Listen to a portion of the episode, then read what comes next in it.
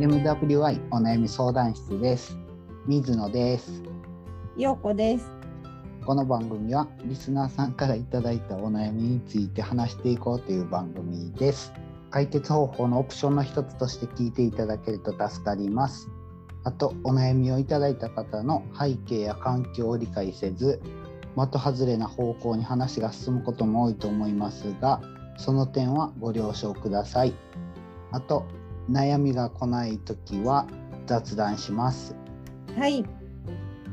今回も雑談です雑談です。はい、あ、水野さん、私ね、はいちょっとはい前回お話ししたやつで、はいえー補足したいんですけども、はい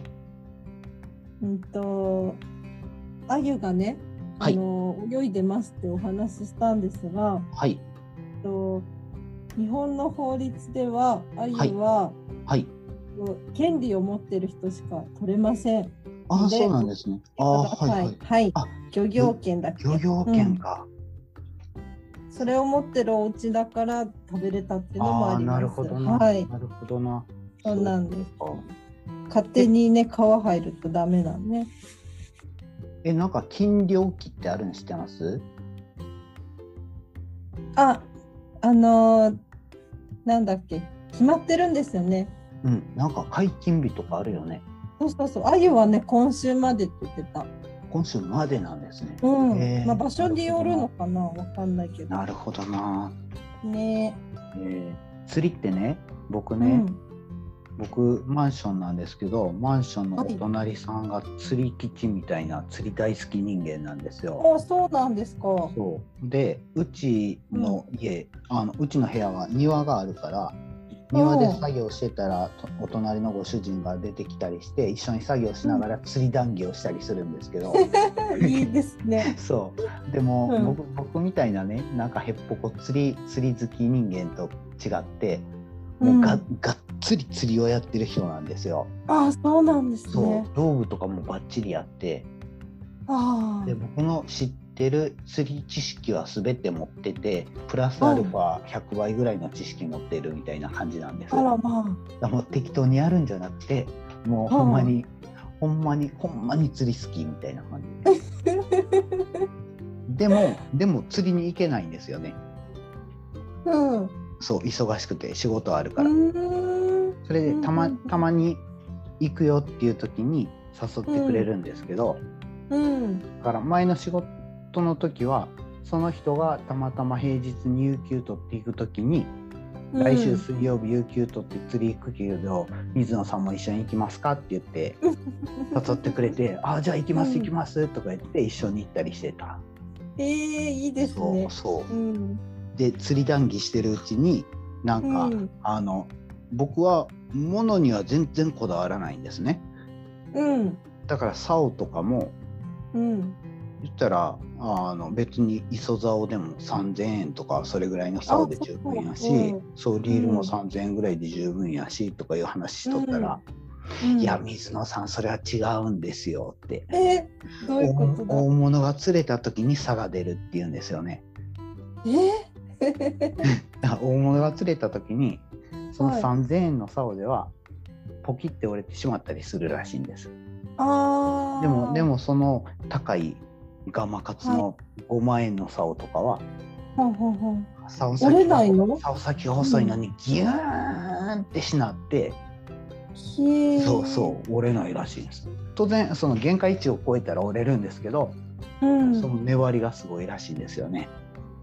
えー、素人目じゃ全然わかりません。そうそうそうそれあをー僕は分からん僕が分からんままに相づちを打ち続けてたらうん。何時間でもね竿について語ってくれるんですよ めっちゃ面白いめっちゃ面白いへえ。それでそれで「そっか水野さんはそんな竿をあんまり持ってないんですね」ってそしたら、ううん。ちのやつちょっとあげようかあげようかじゃなくて売ってあげようかみたいな話になって、うんうんうんうん、そうそれで竿今見ても1236本おそうそう磯釣り用の竿はね大物を狙う時は何号の竿5号の竿は必要よって5号の5.5メーターは必要よとか言って。へほうほうほうほうであんまり人気ないけどこれは結構いいよっていうやつをうんちょうど僕持ってるからじゃあこれ1万円でいいから1万円で売ってあげるとか言ってへえでありがとうございますありがとうございますみたいな感じでね 買ったはいいけど僕も釣りに行けないみたいな感じで まだ試してない竿が4本あるんですよね。そうでその人は昔は鮎釣りもしてたらしいんです。 うーん鮎釣りってこの東京とか神奈川とかの辺でやるには結構中流の辺で結構広いところでその鮎の友釣りをやるんですね。うんうんそうそしたらその時に流行はなんかより長い竿みたいな感じで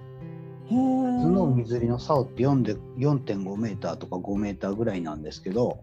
はいそれが鮎釣りの竿やったらもっと長い6メーターとか7メーターとか8メーターとかなんかどんどん長くなったり、毎年新モデルが出たりするらしいんですよね。ほうでなんかそれを買ってた時期もあったけどああいう釣りはなんかうんマーケティングに踊らされてるんが十分分かったからもうやめたってうーんお金がかかりすぎるらしいんですよねほんままあにそなんうかそうですよね揃えたらそうそうメーカーの戦略についていくのはやばいでみたいなうーんでその人はなんかオークションとかで安いやつを買って、うんうんうんで高く売るみたいな商売もやってるみたい、うーんそうだからなんか釣り道具の達人みたいな感じでうん安いのがメリメルカリに出てたらそれを買って、うん でそれを適正な値段で売るだけで、うビジネスができん、ビジネスしてる そうそう一芸は身を助けるってまさにこのことねみたえいな感じ本当ですそうね。そう悪い言い方したらその人はねもう釣りオタクなんですよねおーそうでもええ言い方したらもう無限に喋れる面白い趣味よねみたいな感じででもそういう人が近くにいるって、これもまた縁ですね。そうですね そううです、ん、でもやっぱりねそれもねうん、あの知らんでもとりあえず質問し続けるみたいなねこれは多分職業病やと思うんですよね営業マン のそう水野さんの一芸です そうそっかそっかよ。だって相手に質問って興味なければできないじゃないですか。そっかうん、うん、そうなんですねこの前の話前の時の話でもあったけどうん、自分の当たり前が人の当たり前じゃないとかうん、人の当たり前が自分の当たり前じゃないとかうん、なんかそんなんてほんまに掘っていったら面白いテーマよねみたいな感じで僕も感じましたね。ね。うん、じゃあそれを水野さんのお隣さんはうまくこう、お金に変えることができたっていうのうんが、そうそうそう。うん、うんそううんそういうのっていろんなとこに転がってるけどうん見えてないだけなんだろうなって。ううんんうん、うんうんうんでねそれをやる方法ってね一個ね、うん僕案があってうんおそれってね、ちょっとまあ僕陽子さんについてはできないんですけどはいなんかねあのねタコ紹介。えタコ紹介。他己紹介あのね自分について自己紹介することってあるじゃないですか。ああそそれっってちの過去ねそうそうそうそれってねそれってね自分が思う自分について人に喋るわけじゃないですかうんうんうんでも人が自分について語ったら違う点を紹介してくれると思うんです、うんうんうんうんまあ、それをもしやってもらったら絶対気づきがあるはずやって僕はちょっと思ってるんですけ どこれ水野さんの得意分野だと思う。んうん。えだってこんなにお隣さんをさうまくこう紹介しだすって普通できない。そうですかうん。陽子さんの自己紹介をするためにねはいはい。 それでえ陽子さんの変わってるところを今から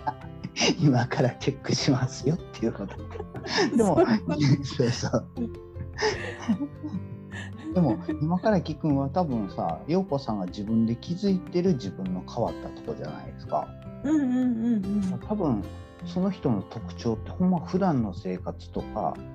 うんおしゃべりとか、うん思考のパターンとかそんなとこから見えてくるんやろうなとは思うんですけども、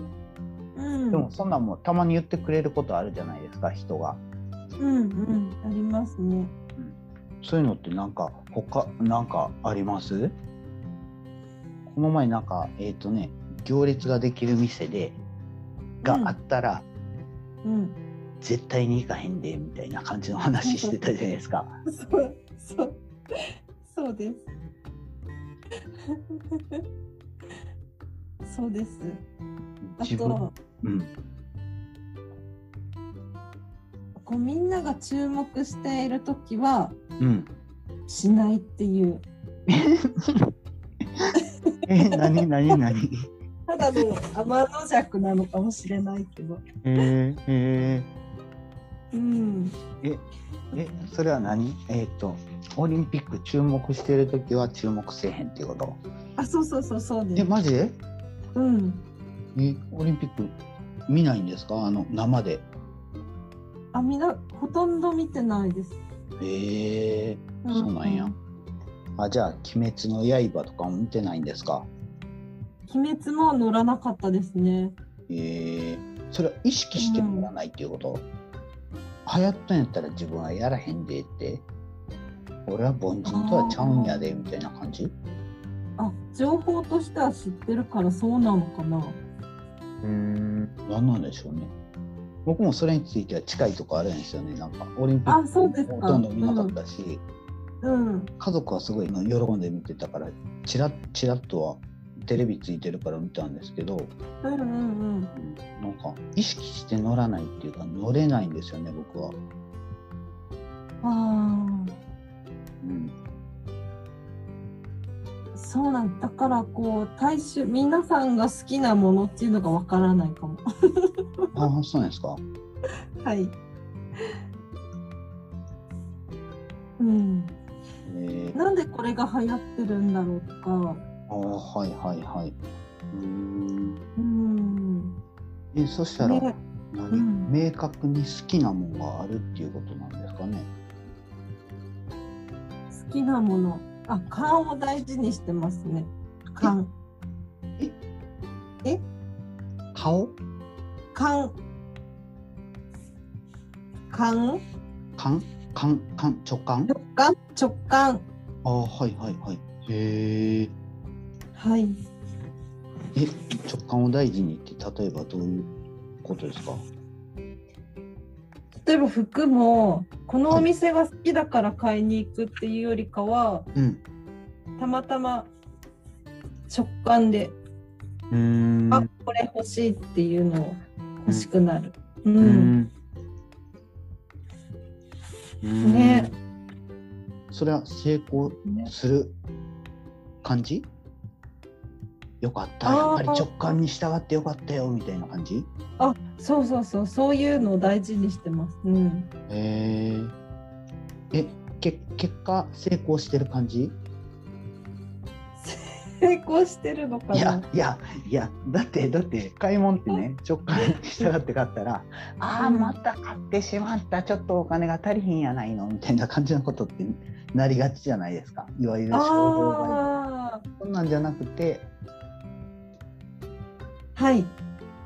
好きなもの買って、うん、う、うんん、うん、だからこれ前も買ったじゃんとかないんですよね。うん、うん。へかなえ、へえ、うんなるほどな。その直感ってど、え、どうぞどうぞどうぞ。その服装で思い出したんですけどうん、思い返せば、うんあの女性の20代ってこう華やかなね時間、うん、水野さんがこうイメージするのってうん、なんて言うんでしょう女子大生とかその時代って、うん、キラキラ可愛い服装着てとか、うん、そんなイメージですかうんうん違うあ違う僕の周りにはそういう人はいなかった僕の周りには ね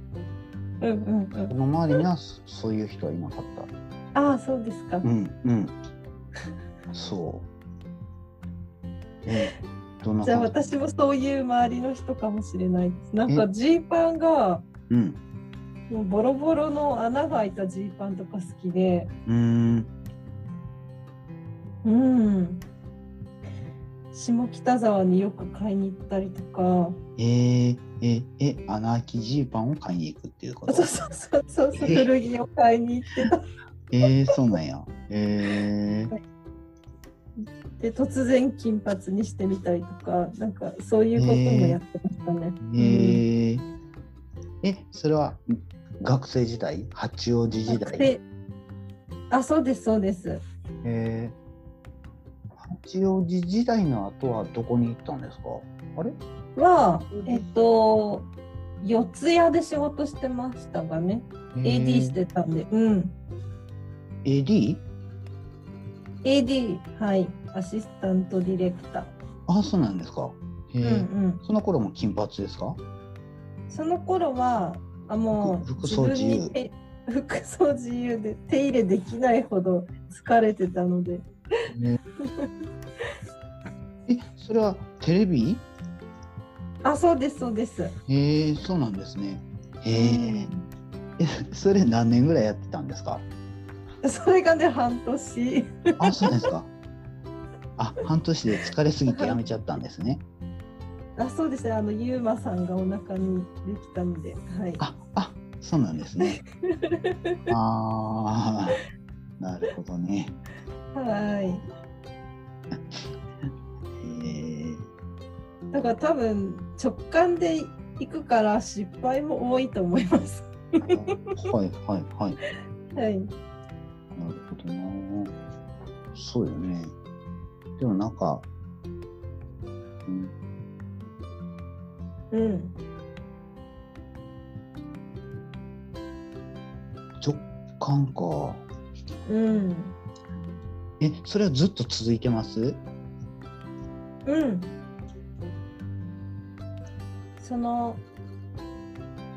一時やっぱりこう生活のためっていうので生活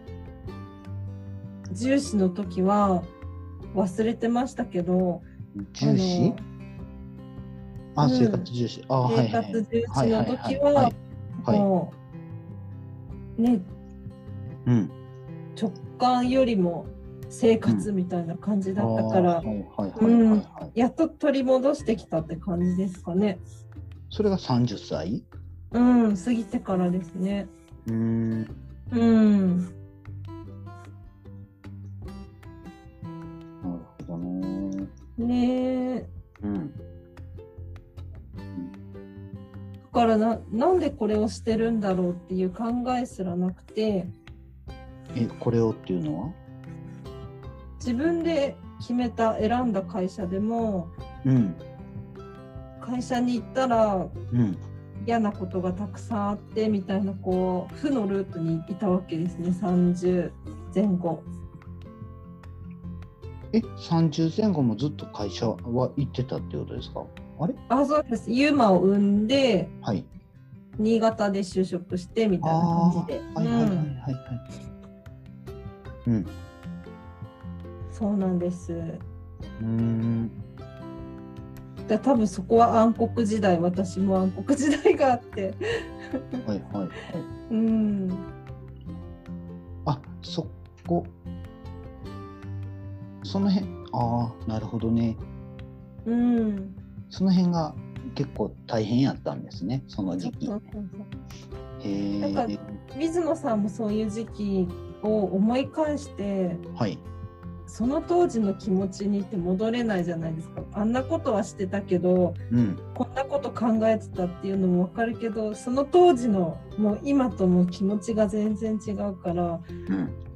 なんであんなことしたんだろうみたいなことはうんある。うーんうんうーん面白いなええうんうん、えーこれ10年ぐらいなんですかね。うん、そうですね。10年ぐらい。その頃って農業とかやってたんですか農業はやってないです。あ失礼しました。なんか新潟で新潟で仕事ってなんか米作りっていうイメージしかなかった。失礼しました。そういえばあいえいえ新潟に営業に行ってたと思って。そんなにジュアルさ仕事でジュアルされたりしました。ありますあります。えー、はい。女性だけの職場だったから、はいあのーまあよくありましたね派閥とか。うん。えうん。ー、でボスキャラは50代。あそういう人もいるし、はい。あとこうずっとなんて言うんでしょう強い大きい感じの見た目も大きい感じの女性とかね。えそれは大柄で太ってるっていうことをあんに言ったちょっとちょっとめっちゃオブラートに包んだのに。そうなんだえ、そこで何する、え、何十人っているイメージですか。あそうです30人ぐらいいたかなその部署は。えーえそれ何してんの。検査とかして、工場ですか。あそれに近いです。でチェック、はいチェックする人みたいなのあ検査員やっててそうそうそはい。うーう。なんですけど、はい。時給も変わらないしパートだったのでうん、うん、これはダメだと思ってうん、あの職業訓練の学校に行ってうん、パソコン覚えてうん。パソコンを使う会社に行ってっていう感じです。えーうん、そうなんです。職業訓練ってね、それ僕知り合いうでん職業訓練でパソコンやって事務職に行きましたっていう人いるんですけど、うんうんうん、職う業ん。訓練でパソコン習ったらパソコン一通り分かるようになるんですかパソコンも私がやあのいろんな種類があってその当時ははい。えっと CAD やったんですよ CAD。えー、はい。 CAD をやるためにパソコンをうん初期で習うみたいな。でちょうどその時期うちの姉も同じ職業訓練行っててあ、はいはいはい。姉は違うクラスで秘書、は秘書検定を受けるためにパソコンを覚えるみたいなあー、うんはいはいはい。えいろいろ目的が。をやるために PC を覚えるっていう、PC を覚えるって、そそうそうそうそうれどういうことえ ?CAD を覚えるためにパソコンを覚えるって、うん CAD っていうソフトを使えたらいいんじゃないのそれ以外にも教えてくれるんですか CAD っていうソフトを使う前にパソコンすら触ったことない人たちが集あまって、ーはいはいはい。こう手はここに置いてこうやるんえですよー、みたいな、えー、えー、 そこからえこれはマウスって言いますって、あそうですそうですこれはモニターって言って、モニターうんそ本うで体すモニターはパソコンじゃないんですよって、うんうんあそうなんやそうなんやえー、すげえ行ってみたいなそれを十何年前にもう覚えちゃったからうんうんそっからやっぱ仕事の幅が広がりましたよねうーんなるねえほどうな、んえーえそれオフィスとかもやるんですか、オフィスもやりました、うんえーうん。だからパソコンを使えたことでうん、先駆けでこうインターネットのインターネット販売の会社に入れてうんうん仕組みを覚えて、うんああそれで知識がパワーアップしとんやそうですねインターネット販売ってどういうこと今でいう楽天ヤフーアマゾンのはいがまだそんなに主流じゃない頃はうん会社さんが独自で販売ページを持ってたんですよ。インターネットのうん商品買うって皆さん会社さんのページから買ってたんあですあはいはいはいああ、うんはいはいはいうんうんなんかこたつが欲しいってこたつって入力すると、こたつ売ってますっていう会社のページかはらいはいはいはいはいはい入るみたいな、うん、確かに確かにその時代ですああ、うんはいはいへえなるほどなえそれのただ何をうん何を売られるんですか、えそれのあのー、新潟県のはいえ何ねああのーはい家電とか売ってましたねへえツインバードとかです ね、あー正 解マジですかマジですかマジですかピンポンやへピえンポンへあのツインバードさんのね製品売ってたりとかはい、えへえああそうなんですねがうんへえだからインターネットもすごい歴史があってはいあれですね Windows98 とか使ってた時代ですよねあはいはいはい、ううんなるほそんな感じですどな直感でいくっていうこと以外はい実りはなかったなって感じよなんかはいこういうふうにこうしてこうすればこうなるっていうふうに考えた方が私は失敗したみたいです。うんう計ん画、したら失敗するんやんうん、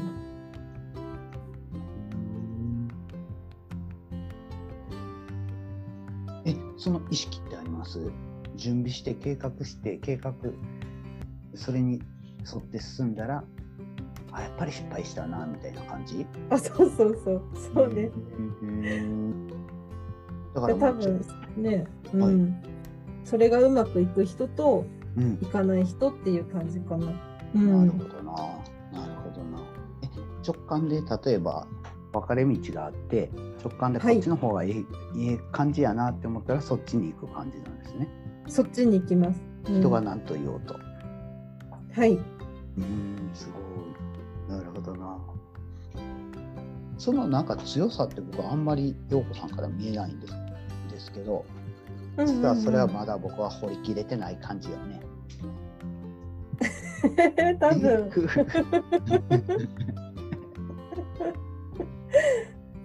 そうですね。だんあそうだね。そうですね。なんか喋っとったらだんだん見えてくるんかなと思って。で水野さん右と左がはい分かれ道でありました、はい水野さんは右がいいかなと思いましたはい。でも周りの人が、うんいや左の方が安心らしいよって言ったらああ僕どっちかっていうと陽子さん派で右に行くああ右に行これく多分こっちやと思うからこっち行くわって10人ぐらいいて、うん9人がみんな左行くよって言っても水野さんあーはでもそれは時と場合によるから合わせる そうそう合わせる時もあるね、うんうんっていうのはなんかそれ、うんそれもなんかその僕のまだ抱えてる病気の話があると思うんですけどうん自分は正しくないかもわからんっていうのは常にあるんですよねうーん間違ってるかもわからんってだから子育ての話でも言ったんですけど、うん子育てで僕が何も強制せえへんっていうのはうんうんは正しいっていう確信がないんですよね確信がないっていうかまあそもそも親が言ってることが正しいっていう証拠もないし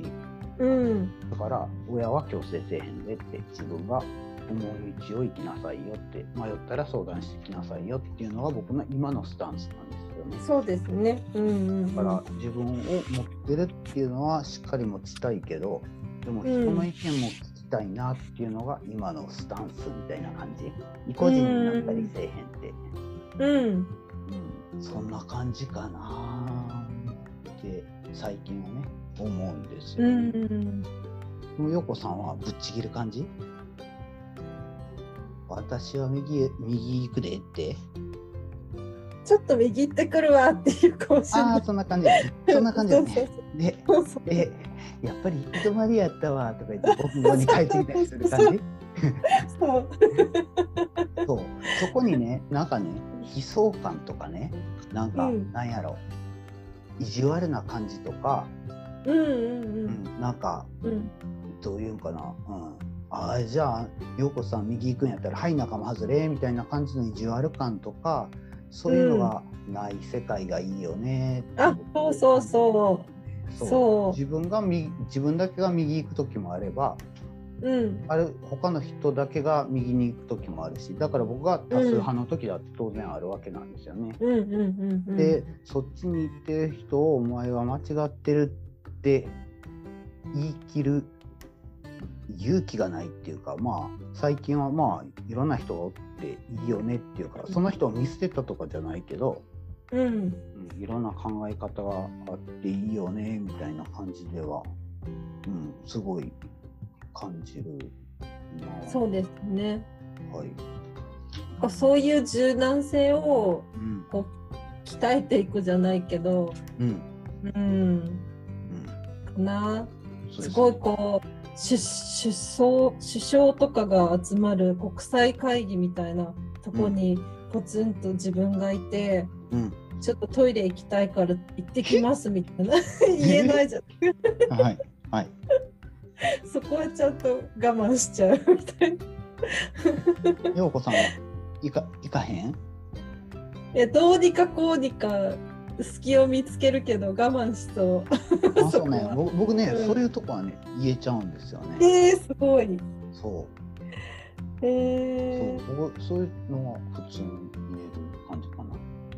あちょっとすいませんって言って。うんえー、国会でねうん昔小泉し小泉純一郎時代にうんうん田中真紀子がうん。はい。外務大臣やったんですはい。ありましたね、そんな国時も会。答弁でうん。じゃあ田中があの外務大臣ってまさに質問を受けて答弁してるとこやのに、うん。すいませんトイレ行ってきますって言って退離席したことあるんですよね田中さんが。そうそうそうへえ。そそうう多な分んだ。多分 YouTube とか探したらあると思うへえ。でもそんなんって別に我慢せんと普通にやればいいのにって僕すごい思ったんですよねああ、じゃあ、私、そこがまだ。あれなん です。えー、そっかうん。ですよね人体的なことを我慢しちゃうのかな。うん。はあーそっか気持ち的なところは直感に従うのねい。わかりました今日ね僕ね足痛いんですよね全然関係ない話に筋肉痛ですか。いやあのねああまあうん筋肉痛ですね、あのねおう空手でねお下う駄回し蹴りでね太ももを蹴られたんです、ああ、痛い。は先輩い先輩にへえで。その蹴った先輩っていうのがはい。身長1 4 0ンチえ。 5 0キロの中学1年生なんですよ ねそれはもう先輩ゆるーく蹴っただけなんですけどあ先輩そうだから子供まあまあタイミングとか当たった場所とかそんなん関係あると思うんですけどはい。もう猛烈に痛いんですよ今もね足ね思い切り曲げて90度昨日まで120度ぐらいやったんですよねでお医者さん行きたいけどなかなか仕事の関係でお医者さんも行けずにうんあらららら。貼った上にテーピングぐるぐる巻きにして取りなんとか歩いてるけどでもはい階段の上り下りなんかもうジャンプジャンプジャンプジャンプみたいな感じで元気な足一本でとりあえず上り下りしてるみたいな感じあ、じゃあ、筋肉が壊れた感じなのかな。ああまあそこまではではないと思うけどそその方向ですね、はい普通の筋肉痛じゃないっていう明らかに違あららうらら。そうなんか子供からやってるってすごいよなーって思った、うーん。すごい素早いしすごいちびっこやのに、パパパンパーンって、でもう倒れ込んで悶絶よほんまビビった、あそのでかい先輩がでかい先輩にやられるのとはまた違う感じ、ユーマ選手も子供の頃からやってたんですよね、あそうですうちも1年生からやっていて中学生上がった時にはい学校の部活動の柔道の方に専念をしたのでうん空手は、まあ、たまに行きつつみたいなことをしていたんですけどうん中3ぐらいになったらうあんのもう若い者には勝てないって本人が言ってましたからね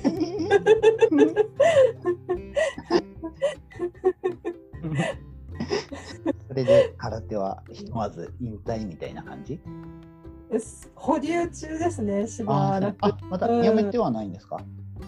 うんみたいですけどねうんんそうなんですねえだからそれ56年生ぐらいかーな、はい、うんはい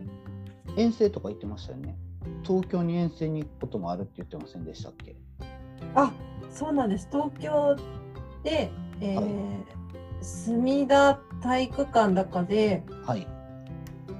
空手もまあ宗派がいろいろあるんですけどそこの、はねい全国大会に出る予定だったんですけど、うん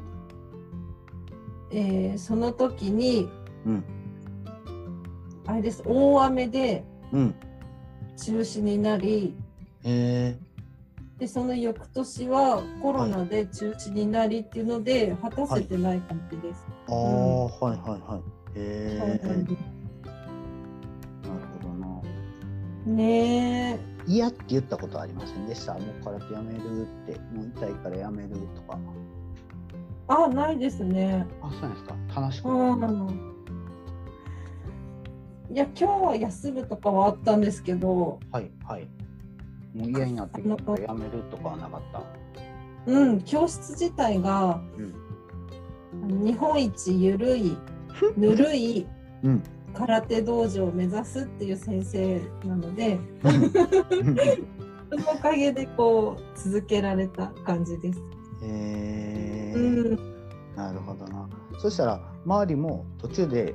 脱落する子とかあんまりいない感じ